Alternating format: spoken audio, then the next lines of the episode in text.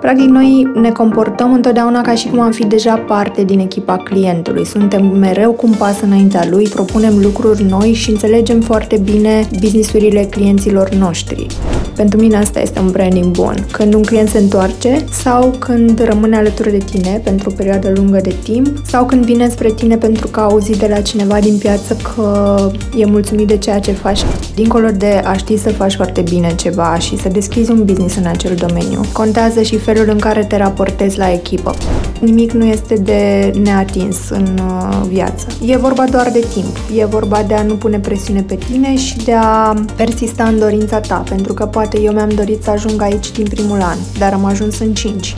La DMBC vii cineva și plece altcineva chiar cred că asta contează cel mai mult la un uh, angajator. Puterea de a crea până la urmă o familie, mai mult decât uh, niște oameni, o mână de oameni care vin la muncă împreună.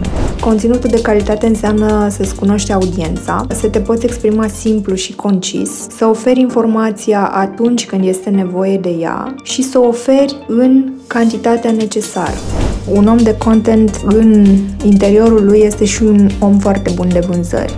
Îndrăznesc să propun și zona de sentiment analysis, de care noi ne ocupăm în, în mod accentuat. Felul în care o persoană se simte în relația cu un brand este definitoriu în legătură cu acțiunile pe care persoana le face în relație cu acel brand. Noi obișnim să mai râdem așa în back office că de obicei pentru clienți avem conținutul făcut în avans uh, pentru o lună, două, iar pentru noi îl avem cu un an înainte gata. Bine ai venit pe D Podcast, locul în care cei mai cool marketeri își dau întâlnire pentru a dezbate și a pune la îndoială strategii și idei de viitor într-un domeniu care se află în permanentă mișcare. Urmărește-ne pe Spotify și pe rețelele noastre sociale, Facebook și Instagram, D Podcast. Bună, Diana, și bine te-am găsit într-un nou episod de podcast. Cum uh, ești astăzi și cum uh, te simți să fii de partea cealaltă a baricadei, de data aceasta ca persoană intervievată și nu ca moderator? Bună, Ralu! Raluca pentru cei care nu te știu, Ralu pentru noi, echipa.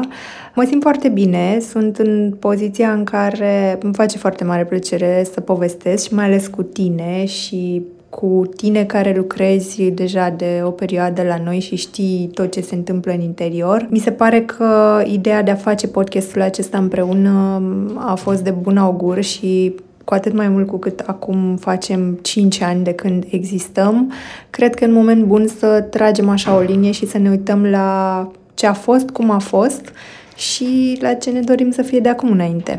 Așa că abia aștept să povestim așa cum facem de altfel în fiecare zi. Cumva, acum voi cei care ne ascultați veți avea ocazia să asistați la o discuție care la noi se întâmplă aproape în fiecare zi. Și eu mă bucur că avem ocazia de a purta această discuție, în special pentru că avem atât de multe experiențe frumoase și planuri pentru 2023 și chiar ne doream să le împărtășim cu voi.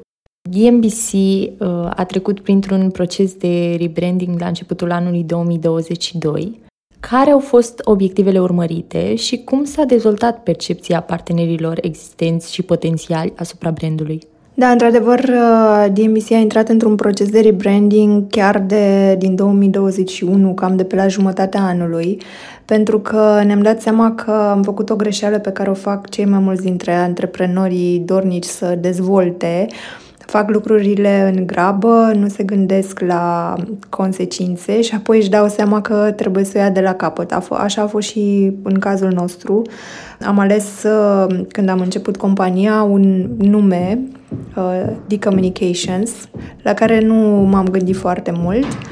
Uh, D era de la Diana, Communications să te ducă cu gândul la comunicare, doar că în timp mi-am dat seama că oamenii începeau să ne confunde cu o companie care exista de mult mai mult timp în piață și care avea un nume cu o literă diferit față de noi. Și mi-am dat seama că aveau tot dreptul să facă asta, pentru că, într-adevăr, numele semăna foarte tare și m-am simțit într-un fel uh, obligată față de cealaltă companie care, deși activează în aceeași industrie, nu este direct concurentă cu noi. Ei uh, fac mai mult parte de relații publice, noi facem mai mult parte de content fără relația cu presa, dar cu toate acestea mi s-a părut fer din partea mea să iau atitudine și să rezolv această problemă, așa între ghilimele, pentru că long term ar fi adus uh, doar dezavantaje pentru noi, iar ceilalți ar fi avut tot dreptul oricând și-ar fi dorit să reclame lucrul acesta, că numele nostru seamănă prea mult cu al lor și că mm, inducem oamenii în eroare. De ce nu? Deci ăsta a fost un lucru, un, unul dintre motivele pentru care am ales să facem acest rebranding, după care, într-adevăr, mi-am dat seama că nu îmi doresc ca potențialii noștri clienți să ne perceapă ca pe o agenție de comunicare, iar numele nostru asta spunea. Și am început uh, un proces prin care să determinăm care sunt de fapt aturile noastre față de celelalte companii de profil din piață. Și am ajuns la conceptul cel mai important, și anume conceptul de content, faptul că noi scriem texte în cea mai mare parte a timpului, facem podcasturi și reviste de brand. Toate acestea stau sub umbrela branded media. Și atunci, um, ușor, ușor, din aproape în aproape, am ajuns foarte natural la ceea ce se numește astăzi The Media and Branded Content Company, care, în formă prescurtată, se traduce prin DMBC. Cam astea au fost obiectivele noastre. Practic am vrut să ne diferențiem, să ne poziționăm mai bine și să spunem mai clar ce facem ca oamenii să, să înțeleagă mai bine. Partenerii și clienții noștri n-au avut uh, neapărat uh, vreo implicare sau vreo reacție, pentru că la noi, cumva, relația este cea care contează foarte mult și pot să spun acum cu mâna pe inimă că oricum ne-am numit, pentru ei ar fi exact același lucru, pentru că sunt convinsă că ceea ce îi ține alături de noi uh, este felul în care se simt în relația cu noi și uh, felul în care proiectele se derulează. Deci nu cred că pentru ei a avut un impact foarte mare, mai degrabă cred că pentru uh, potențialii clienți are un impact pentru că le este mult mai clar ceea ce facem. Asta am înțeles și eu din primul moment în care am venit la DMBC. Accentul pe relațiile care se formează, atât în interior cât și cu clienții și cred că Așa cum ai spus și tu, indiferent de schimbările care se produc la nivel de brand, ei o să rămână alături de noi. Și un exemplu este chiar unul dintre clienții noștri care ne este alături de 5 ani, a fost primul client DMBC. Uh, e în continuare dornic să explorăm împreună toate oportunitățile din 2023, așa că mă gândeam de ce crezi că a rămas loial brandului timp de 5 ani, în afară de aspectul acesta de valoarea pe care noi o oferim relațiilor? Păi, tocmai din această cauză a rămas pentru seriozitatea noastră, pentru proactivitate, pentru sentimentul că se poate baza întotdeauna pe noi, pentru flexibilitatea de care am dat dovadă în tot acest timp. Practic, noi ne comportăm întotdeauna ca și cum am fi deja parte din echipa clientului. Suntem mereu cu un pas înaintea lui, tot timpul propunem lucruri noi și înțelegem foarte bine businessurile clienților noștri. Aș putea chiar să spun că echipa noastră pe lângă faptul că știe foarte bine marketing și comunicare, are și gândire de business, pentru că în procesul de onboarding noi avem capacitatea prin câteva întrebări simple să înțelegem exact flow-ul de lucru din businessul clientului și să înțelegem cum funcționează de fapt businessul clientului. Și având toate datele acestea putem să venim cu propuneri de comunicare și de content care să pună accentul pe punctele cheie unde el are nevoie să dezvolte compania în funcție de obiectivele lui strategice și practic să genereze lead care să îi ajute să-și atingă obiectivele de business. Nu mai spun că anul acesta doi dintre clienții noștri care au plecat nu pentru că nu au fost mulțumiți, ci pentru că și-au propus să-și direcționeze bugetele în alte direcții, nu știu, mai mult în zona de performance sau mai mult în zona de PR, s-au întors uh, spre noi și motivul pentru care au făcut asta, pentru că i-am întrebat, a fost uh, pentru că simt că noi suntem creativi și că, într-adevăr, putem să dăm un flavor mai special campaniilor lor de comunicare față de alte companii cu care poate au lucrat în uh, ultimul an, în ultimii doi ani. Și asta nu poate decât să ne bucure.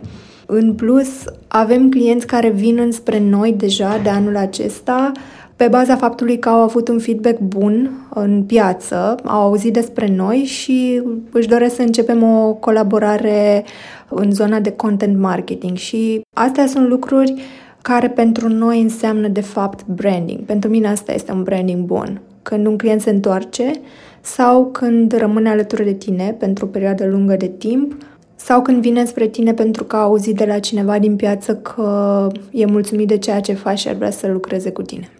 Ai uh, vorbit uh, mai devreme despre greșelile pe care le fac antreprenorii, pe care simți că le tot repetă, o greșeală pe care ai făcut-o și tu în momentul în care ai construit ceea ce cunoaștem acum ca The Media and Brand and Content Company.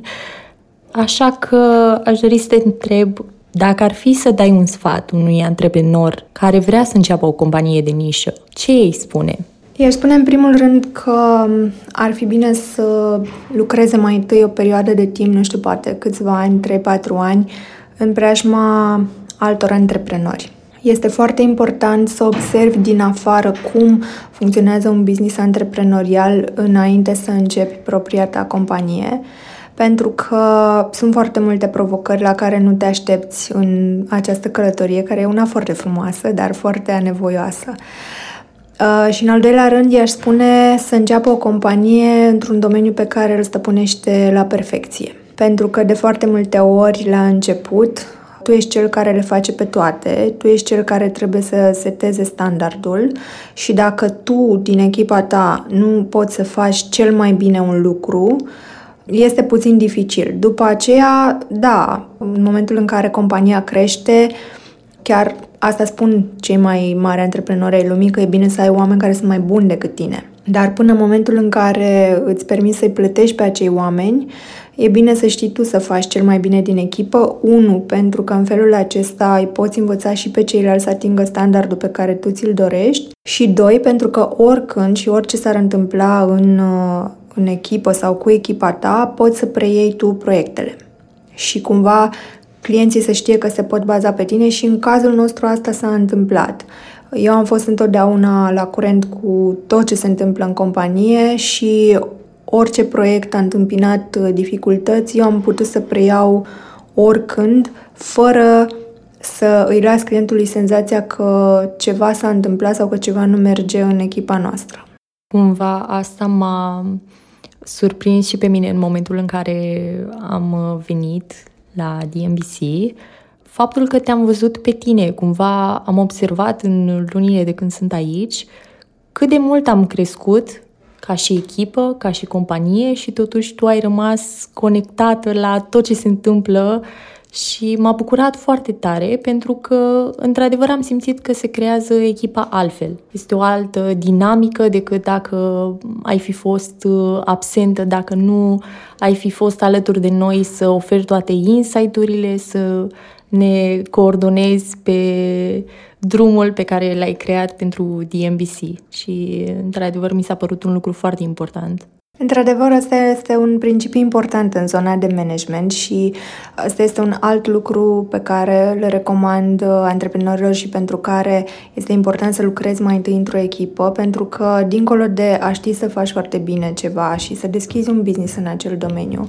contează și felul în care te raportezi la echipă, pentru că vine un moment în care efectiv nu mai poți să faci tu singur proiectele respective și atunci ai nevoie de oameni care să te ajute.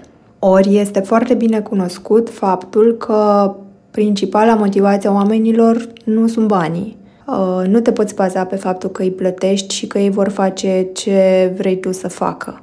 Și atunci trebuie să te gândești cum anume aș putea să-i motivez pe oameni mai mult decât cu bani. Și aici intervine exemplul personal, intervine felul în care tu îți faci treaba, este exact ca într-o familie. Dacă un părinte îi spune copilului că nu are voie să mănânce dulciuri, dar părintele mănâncă dulciuri, atunci uh, autoritatea părintelui nu mai are nicio valoare. Uh, la fel și în cazul unei companii.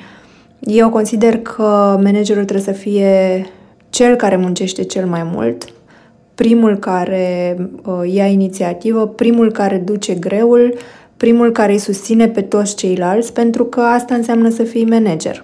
Și ce ai putea, ai vorbit de dificultățile pe care tu le-ai întâmpinat, pe care antreprenorii le întâmpină de obicei atunci când decid să-și construiască un brand și mai ales o companie de nișă, dar ce crezi că ar fi cel mai ușor aspect atunci când pui bazele unei astfel de companii? Pentru tine, cum a fost uh, experiența? Chiar nu-mi dau seama acum dacă este ceva ușor. Cred că ușor și începutul unui business sunt niște termeni oximoronici, efectiv. Cred că cel mai ușor este să visezi, uh, este să-ți imaginezi cum ar fi să reușești. Asta este cel mai ușor și cel mai greu este să ajungi la acele rezultate. Dar uh, ai nevoie de amândouă până la urmă. Clar, um, fără să știi unde vrei să ajungi, nu ai cum să ajungi acolo. Deci, uh, mai întâi este absolut necesar să visezi, să-ți setezi un cel, chiar dacă pare imposibil de atins, după care să încerci să găsești modalitățile cele mai bune de a ajunge la țelul respectiv. Și pot să spun asta din experiență proprie, că nimic nu este de neatins în uh, viață. Efectiv, e vorba doar de timp și e vorba de a nu pune presiune pe tine și de a persista în dorința ta, pentru că poate eu mi-am dorit să ajung aici din primul an, dar am ajuns în 5. Ce este cel mai important este că în cei patru ani diferență eu nu am re- renunțat niciodată la ideea mea de a ajunge până aici. Poate că îmi doresc ca anul viitor să fiu un alt punct, dar nu voi reuși. Asta nu o să mă facă niciodată să renunț. Chit că voi reuși în 10 ani, în 20 de ani, important este că la un moment dat voi ajunge acolo așa cum s-a putut, pentru că nu e ușor să prevezi lucrurile care apar în, în, în calea dezvoltării unei companii, având în vedere că lucrez cu oameni, având în vedere că sunt foarte mulți factori externi care pot interveni de tip crize sociale, crize economice, pentru care trebuie să găsești uh, soluții pe loc. Sunt și contexte care te pot propulsa. De exemplu, anumite trenduri, uite cum a fost contextul acesta care în general a fost defavorabil cu pandemia, dar pentru noi, pentru domeniul nostru, a fost o, o explozie foarte mare, pentru că toate companiile, până și cele care erau cele mai tradiționale, au trebuit să treacă în online și asta automat pentru noi a însemnat o, un flux mai mare de clienți pentru că aveau nevoie de lucrurile basic, de website, de Google Ads, Facebook Ads, de SEO.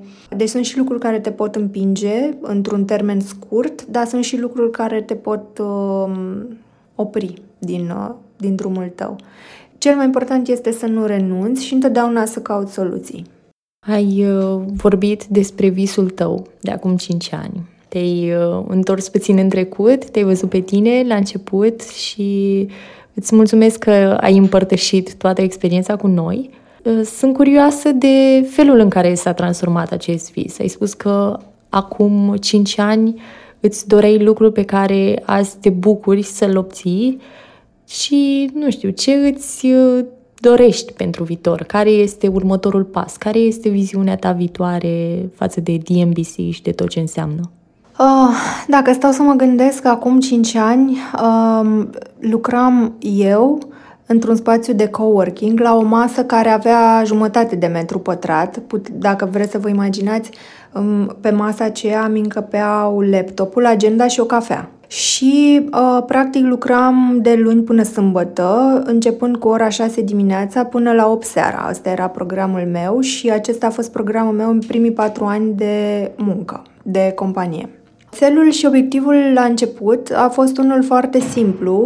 Îmi doream să pot să-mi plătesc facturile cu banii pe care îi câștigam, uh, după care a început să-mi placă foarte mult să construiesc și nu neapărat să construiesc uh, o companie ca atare, cât să construiesc o echipă a început să mă motiveze ideea asta de a fi un manager bun și de a ajuta pe alți oameni să se dezvolte atât profesional cât și personal.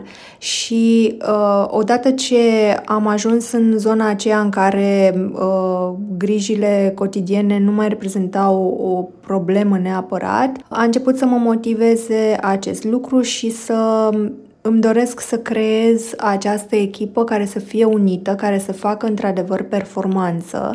Ne propunem și ne dorim să fim cei mai buni uh, în, în zona de content marketing. Este un obiectiv foarte ambițios, care probabil va fi un fel de fata morgana, pentru că niciodată nu poți să spui că ești cel mai bun, dar tindem către acest rezultat și cumva obiectivul meu pentru următorii ani este să lucrez uh, la, la zona aceasta de echipă care îmi doresc să fie uh, stabilă, să se dezvolte din ce în ce mai mult și să fie o, o echipă într-adevăr de profesioniști, dar nu neapărat profesioniști în sensul uh, de a-și face foarte bine meseria, profesioniști și din punct de vedere al inteligenței emoționale, al felului în care comunicăm noi între noi, în care facem lucrurile să se întâmple. Uh, și chiar uh, gândindu-mă la, la podcastul acesta, mi-a venit în cap o idee care mi-a plăcut foarte mult. Uh, Cumva pe zona de employer branding și brand de angajator mi-ar plăcea să se împământenească ideea asta că la DMBC vii cineva și plece altcineva. Adică aici nu e, nu e doar un loc de muncă, aici este un spațiu de dezvoltare personală, efectiv. Pleci alt om când pleci de aici. Și cu asta mi-aș dori să rămână toți oamenii care au trecut vreodată prin echipa noastră. Și chiar cred că o să rămână mă uit la mine și știu că acum uh, poate ne ascultați și spuneți, a, este conversație cu șefa. Cum uh, poate decurge această conversație dacă nu bine? Uh, la noi, într-adevăr, și pot spune cu mâna pe inimă, că este o atmosferă la care nu știu dacă aș fi visat, mai ales eu venind din facultate, frumos, tânără, cum ar spune una dintre colegele noastre, venind ca o floare, nu știam la ce să mă aștept, ce fel de... Auzisem atât de multe povești și despre angajatori și despre echipe și despre stresul care se formează la muncă, mai ales când ești la început de drum și a fost cu totul diferit. A fost cu totul diferit și am avut uh, ocazia foarte plăcută să o cunosc îndeaproape și pe Diana, pe care o văzusem doar așa la interviu și era, venea la noi, mai povestea, dar cumva începând să lucrez din ce în ce mai mult cu ea, am descoperit uh, am descoperit un mentor și pot să spun că o apreciez foarte mult din punctul acesta de vedere. Și apreciez foarte mult că investește în tineri, investește în noua generație și nu doar de ok, luăm uh, interni și spunem și noi că îi facem mari și gata. Nu, Diana chiar își dedică timp, indiferent cât de multe proiecte ar avea, dacă ai vreo problemă și în afara uh, jobului, chiar, nu știu, la facultate sau în familie sau întotdeauna o să fie implicată și întotdeauna o să fie acolo și chiar cred că asta contează cel mai mult la un uh, angajator puterea de a crea până la urmă o familie, nu mai mult decât uh, niște oameni, o mână de oameni care vin la muncă împreună și a crea o familie și chiar cred că la DMBC suntem o familie. Da, chiar suntem, pentru că dacă stăm să ne gândim, noi ne petrecem mai mult de 80% din timpul nostru la job și eu cred cu tărie că în domeniul nostru, mai ales în domeniul nostru unde e vorba de creație, dacă nu te simți bine la locul de muncă, nu poți să dai tot ce este mai bun. Și pentru mine asta este important, ca oamenii să se simtă bine, să fie fericiți, pentru că știu că în felul ăsta vor fi mult mai eficienți și își vor face treaba în același timp, dar de trei ori mai bine. Așa este, pot să confirm. Este testată și acum și confirmată. Voiam să mai uh, intru puțin în ideea pe care am reușit să o abordez puțin uh, mai devreme. Cum de a venit această dorință de a investi atât de mult în tineri și de a crea, a-i conduce către un parcurs mai bun, mai, cum ai spus și tu, un parcurs de profesionist pe viitor, pentru că este foarte greu și știu că mulți consideră dificil să iei în uh, propriile mâini niște studenți, niște viețile unor studenți și să le formezi, mai ales că, nu știu, poate ți-ar fi mult mai ușor, dacă ne gândim la timp, la costuri, ți-ar fi mult mai ușor să investești poate mai mult în uh, specialiști deja cu 10 ani de experiență, care pot lucra deja la un nivel apropiat de al tău? Da, asta are o rădăcină foarte adâncă. În uh, povestea mea de când eram studentă, când era un context destul de nefavorabil, cred că prin 2007-2008, uh, apoi 2011, când um, a fost uh, un moment în care companiile nu mai angajau și um, foarte greu îți găseai un loc de muncă la început dacă nu aveai experiență. Și eu personal a trebuit să muncesc aproximativ 2 ani, am muncit gratis doar ca să câștig acea experiență. uh, și să mă pot angaja și în momentul în care am început să am nevoie de oameni, mi-am adus aminte de mine la început și am zis că uite, Poate sunt tineri care chiar își doresc să facă ceva în viață și aș vrea să le dau ocazia asta. Lucrul acesta a venit la pachet și cu experiența mea de uh, asistent universitar. Am predat mm, aproape 5 ani, 2 uh, ani la SNSPA, 3 ani la universitate, la Facultatea de Comunicare și Relații Publice, unde am avut ocazia să lucrez cu studenți de anul întâi, dar și cu studenți de anul al treilea. Și am rămas foarte plăcut impresionată de capacitatea lor de a înțelege, de deschiderea pe care o au, de dorința de învățare pe care o au atunci când văd un sens în toată acțiunea pe care o fac și când văd beneficiul final, obiectivul final, de ce învăț eu toate aceste lucruri, la ce îmi folosesc. Și mi-am dat seama că tinerii, într-adevăr, sunt o resursă extraordinară dacă știi cum să lucrezi cu ea. Într-adevăr, poate față de alți manageri a contribuit faptul că eu am această înclinație pedagogică și că nativ pot să fac un om să înțeleagă ce îmi doresc de la el sau cum trebuie să facă un anumit lucru. Și mi-a venit foarte ușor să-i arăt cuiva care nu știe nimic cum trebuie să scrie un text, de exemplu, sau cum se face un vizual, sau cum urcăm un podcast pe YouTube sau pe Spotify. Îmi place pur și simplu să fac asta. Și toate astea combinate, la un moment dat, mi-au dat cu plus, adică am început să văd că mă ajută mai mult să lucrez cu un tânăr care vrea să facă decât cu cineva care știe, dar nu vrea să facă. Și antreprenorii cu mai multă experiență înțeleg ce vreau să spun. Îmi spunea cineva că cel mai bine este să angajezi oameni pentru atitudinea pe care o au. Oamenii cu atitudinea potrivită sunt cea mai prețioasă resursă a unei companii. Este dovedit și știi foarte bine că s-a văzut de-a lungul timpului în echipa noastră că au venit oameni poate cu 10 ani, 15 ani de experiență care nu s-au putut adapta și nu au putut să facă performanța pe care ai făcut-o, de exemplu, tu, care ai venit fără niciun pic de experiență, dar ți-ai dori foarte mult să înveți și să faci lucruri și acum sigur că toți experții îmi vor sări în cap, dar este adevărat și știu ce vorbesc.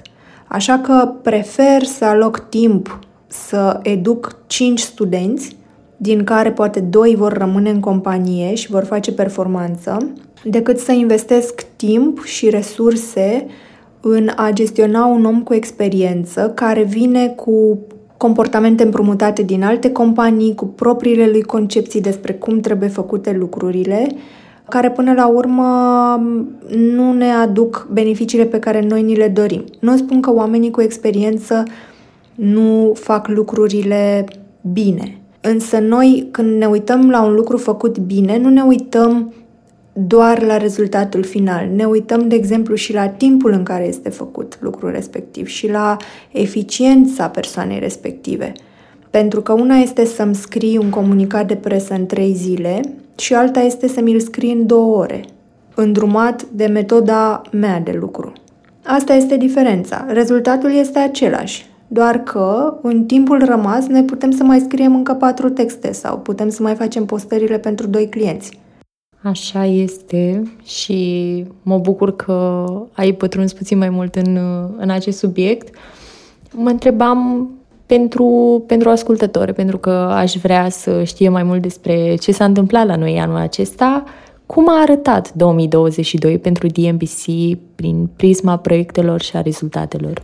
2022 a arătat excelent, pot să spun, uh, având în vedere că este anul în care echipa noastră a crescut cel mai mult și pentru cei care nu ne cunosc atât de bine, uh, aș vrea să fac o mențiune. Noi am lucrat până la începutul lui 2022 cu echipă externă, adică eu eram persoana care gestiona proiectele și aveam o echipă de 10 oameni externi, freelancer, care uh, executau, scriau texte, uh, nu știu, lucrau grafică, video și așa mai departe. Uh, la începutul lui 2022 a început să apară o nevoie din ce în ce mai mare de a avea oameni interni, pentru că a crescut numărul de proiecte și nu mai era posibil ca eu să mă ocup de gestionarea tuturor proiectelor. Noi până anul trecut am crescut în fiecare an cu aproximativ 100%, adică ne-am dublat în fiecare an cifra de afaceri. Pentru antreprenorii care au cât de cât experiență, e ușor de înțeles că în momentul în care încep să crești echipa, intervin foarte multe provocări.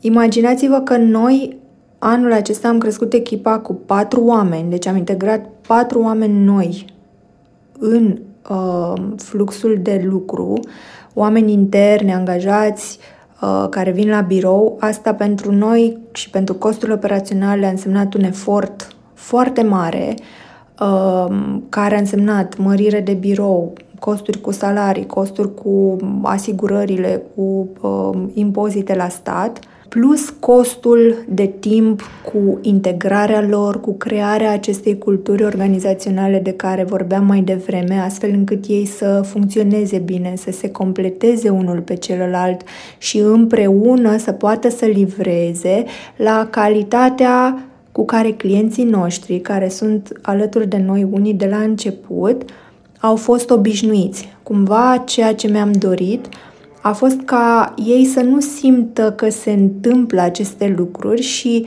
la ei să ajungă niște livrabile ca și cum le-aș fi livrat eu. Sau să vorbească cu un coleg ca și cum ar vorbi cu mine. Să se simtă la fel. În tot contextul acesta în care a trebuit să lucrăm la toate lucrurile astea, am reușit totuși, chiar uh, mi-am scos ieri uh, datele, Până în momentul ăsta, fără luna decembrie, să avem o creștere de 96% față de anul trecut, cu o rată menținută de uh, profit de 30%, care a fost aceeași ca anul trecut. Adică am reușit să creștem la fel și să fim la fel de profitabili în condițiile în care am avut aceste lucruri de făcut pe parcurs. Asta e pe zona de business. Am avut proiecte foarte multe în zona de content, 82% din, dintre proiecte au fost uh, pe zona de content, am avut 11% proiecte pe zona de podcast și 7% în zona de reviste de brand. Cumva, revistele de brand sunt un uh, produs destul de pretențios pe care nu toate companiile și-l permit Uh, nici din punct de vedere al costurilor, dar nici din punct de vedere al uh, resurselor și al timpului alocat, deși noi preluăm aproape 99% din munca uh, depusă pentru un astfel de proiect, totuși implică și partea de distribuție și un public destul de generos și o rețea de distribuție destul de mare ca să merite investiția într-un astfel de proiect. Și atunci uh, de aceea genul acesta de proiecte sunt uh, într-un număr mai redus, dar asta nu înseamnă că nu au un potențial foarte mare și rezultatele lor sunt excelente la nivel de brand awareness și chiar și de lead generation. Deci cumva mie mi se pare că din punct de vedere al rezultatelor este cea mai mare reușită faptul că am crescut echipa cu patru oameni și că în tot acest context de schimbare am reușit să rămânem la fel de performanți ca în anii trecuți. Și asta ne propunem și, și în anii viitori. Și sunt sigură că ăsta va fi trendul și pentru 2023.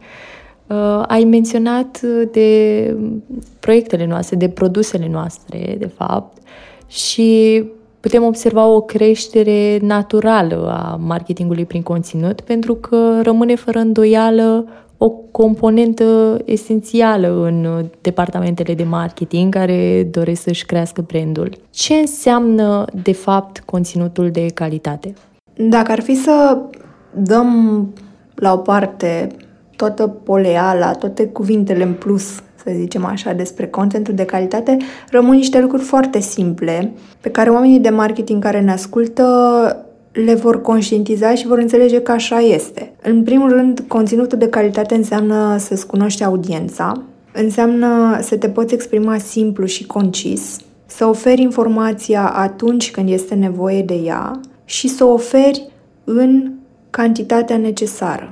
De ce? Pentru că un om bun de content știe că publicul lui nu este sau nu poate să fie atent permanent la mesaje foarte complexe. Și atunci abilitatea noastră de oameni de comunicare este să prezentăm informația cu lingurița, spunem noi pe românește. În engleză am descoperit un termen care mi-a plăcut foarte mult, se numește snackable information uh, sau snackable content. Da? Deci conținut care poate fi digerat ușor și repede. Asta este definiția conținutului de calitate, din punctul meu de vedere. Și în sensul acesta am câteva exemple pe care le pot uh, da.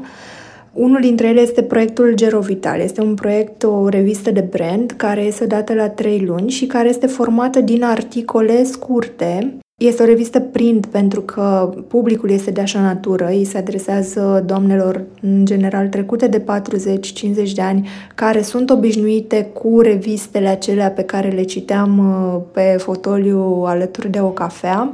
Uh, și produsele și modul de promovare a acestora este ambalat în articole foarte utile, foarte ușor de parcurs, pline de sfaturi practice, pe care de patru ani încoace clientele Farmec și Gerovital uh, le apreciază foarte mult, iar revista chiar este un produs uh, de content care aduce oamenii în magazin, care aduce oameni care vin efectiv cu revista și cer produsele din revistă pentru că au citit despre ele. Un alt exemplu este un uh, proiect uh, pe care l-am făcut în trecut pentru un uh, brand de reciclare de becuri, unde să faci un podcast despre reciclare de becuri este o adevărată provocare pe zona de content.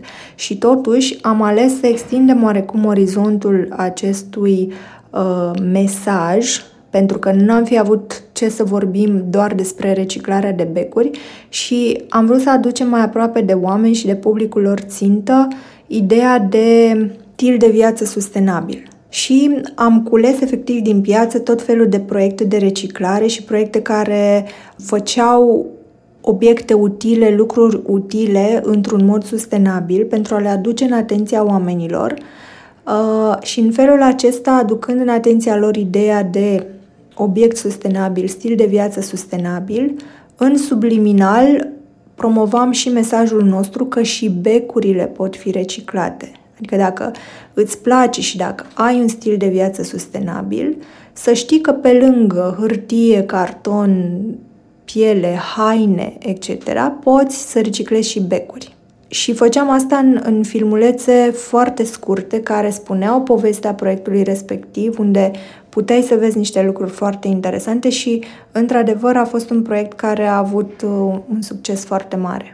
Ai putea spune că lecțiile, ce puțin această lecție despre content, a fost învățată de-a lungul carierei tale, dar uh, ce poți uh, spune că ai învățat în 2022? Care au fost principalele lecții, nu doar despre conținut, pe care le-ai asimilat în 2022 și le vei pune în practică mai departe? O lecție importantă despre care noi aproape că vorbim în fiecare zi este legată de content și anume când scrii, imaginează că faci un elevator pitch, adică prezinți ideea ta în timpul care ia unui lift să coboare de la etajul 5, să zicem, la parter. Ăla este timpul tău pe care un client ți-l alocă pentru a înțelege ce vrei să-i vinzi și pentru a lua decizia dacă vrea să cumpere sau nu. Asta este lecția cea mai importantă și are foarte mare legătură cu zona de vânzări. Practic, o conștientizare pe care am făcut-o este că un om de content în interiorul lui este și un om foarte bun de vânzări. N-ai cum să scrii conținut bun dacă nu ai înțeles produsul și dacă nu știi să-l vinzi. Despre business pot să spun că lecția cea mai importantă pe care am învățat-o anul acesta este că pentru a atinge obiectivele pe care ți le dorești, organizarea și planificarea înseamnă deja jumătate din drum. 50% îți atingi doar dacă ești organizat și dacă știi cum să planifici activitățile. Mulțumesc uh, numele tuturor ascultătorilor pentru aceste mici insight-uri. Sunt sigură că le putem dezvolta și mai departe, cel puțin pe partea de organizare și de planificare, în activitățile noastre de zi cu zi, fie că suntem antreprenori sau content writer sau uh, indiferent unde lucrăm. Mă interesează să știu ce trenduri crezi că vor lua amploare în sfera marketingului prin conținut în 2023? Uh, trenduri foarte, foarte mari nu văd venind. Se vor continua cele care au uh, început anul trecut și care vor uh, care au fost și anul acesta valabile, având în vedere situația prin care am trecut, din pandemie până în prezent, cu toată partea asta de război, um, oamenii încep să fie foarte selectivi în legătură cu ceea ce citesc și în legătură cu mesajele pe care le primesc de la branduri. Și comunicările care nu au un scop mai înalt decât cel de a vinde, uh, din păcate nu vor mai avea aceeași trecere. Se va produce o selecție naturală pentru că oamenii simt acum nevoia de, de a aparține unei colectivități, de, de a primi ceva care să însemne mai mult decât un produs, mai mult decât faptul că mi-am satisfăcut o nevoie, vor să se simtă atașați, să simtă că aparțin unei comunități și că în acea comunitate existența lor are un sens, adică mai presus decât uh, faptul că și-au cumpărat un laptop nou sau un telefon nou. Îi spunem advertise with purpose. Cred că ăsta este un trend care va continua. După care partea asta de conținut personalizat care poate să fie consumat în timp scurt. Oamenii nu mai au timp, nu mai au răbdare, au foarte multe griji cotidiene pe cap. Uh, vedem pe finalul acestui an uh, cum crește un trend destul de îngrijorător al concedierilor în masă. Cum mai determini un om care a rămas fără loc de muncă să cumpere un produs de care poate n-are neapărat nevoie? Asta este o întrebare la care trebuie să-și răspundă toți oamenii de marketing în 2023. După care, sigur că intervin, uh, intervine partea asta de interacțiune, tot ce ține de VR și um, artificial intelligence și de partea de augmented reality va fi în trend și anul viitor. De ce? Pentru că oamenii simt nevoia să interacționeze cu brandurile și ceea ce facem noi prin partea aceasta de content este să fim în competiție cu sute de alte branduri pentru atenția oamenilor. Și atunci cei care sunt cei mai creativi, cei care te atrag cel mai mult să interacționezi și să fii engaging, vor câștiga această competiție. Și atunci, ce tipuri de conținut crezi că vor avea mai mult succes în 2023? Ai vorbit de comunități, de nevoia oamenilor de a aparține unui grup, ai vorbit de conținut personalizat și de creativitate în felul în care ne exprimăm ideile. Da, cred că conținutul uh, video va, va fi în continuare în trend um, și conținutul foarte scurt și foarte la obiect. Asta este ceea ce văd eu și mai cu seamă conținutul um, segmentat încât cât mai multe părți mici, mesaje clare, care să, să facă, de fapt, mesajul brandului mult mai ușor digerabil.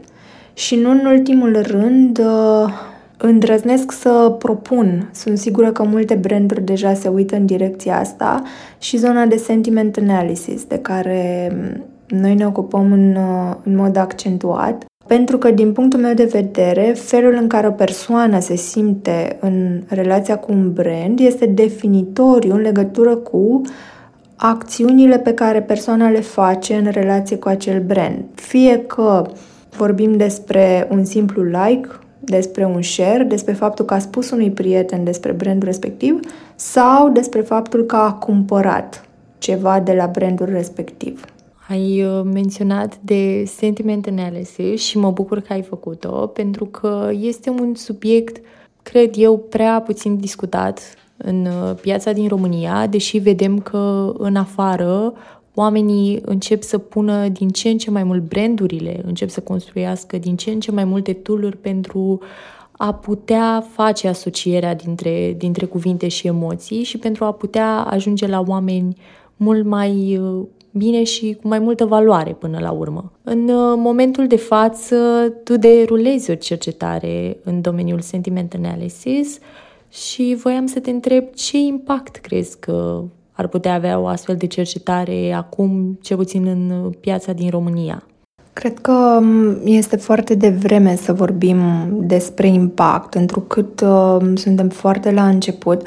Eu sunt sigură că impactul va fi unul important și destul de mare, având în vedere că ceea ce ne propunem noi este să determinăm felul în care românii asociază anumite cuvinte cu principalele tipuri de emoții. Practic, ce ne dorim să facem este să creăm o hartă emoțională a culturii noastre, prin care să înțelegem de ce în relație cu anumite cuvinte sau cu anumite structuri de cuvinte, românii au o atitudine sau alta față de un brand, de la comportamentul în mediul online până la comportamentul de cumpărare. Asta se întâmplă destructurând practic modul în care creierul nostru funcționează natural. Adică, noi avem capacitatea naturală de a asocia cuvinte, forme cu anumite emoții și în felul acesta ne creăm niște tipare pe care construim apoi toate percepțiile noastre despre lumea înconjurătoare. Ceea ce ne propunem noi să facem este să um, parcurgem drumul invers, să pornim de la emoții și să vedem cum anume acele emoții sunt asociate cu anumite cuvinte în funcție de ce indicatori, pentru a putea după aceea să generăm campanii de content marketing care pot să-și propună de la început un anumit tip de emoție. Este, este într-adevăr un plan foarte ambițios și mă bucur, mă bucur foarte mult că am ajuns în, în echipa DMBC și am descoperit și latura aceasta. Cumva așa am ajuns să mă imersez în tot ce înseamnă sentiment analysis și voiam așa pe, pe final să aflu care sunt planurile DMBC pentru 2023. Planurile noastre sunt uh, foarte simple pentru 2023. Din punct de vedere business, ne dorim să ne menținem la nivelul anului 2022, adică la nivelul de creștere. Deci vrem să, să ne dublăm cifra de afaceri și anul viitor.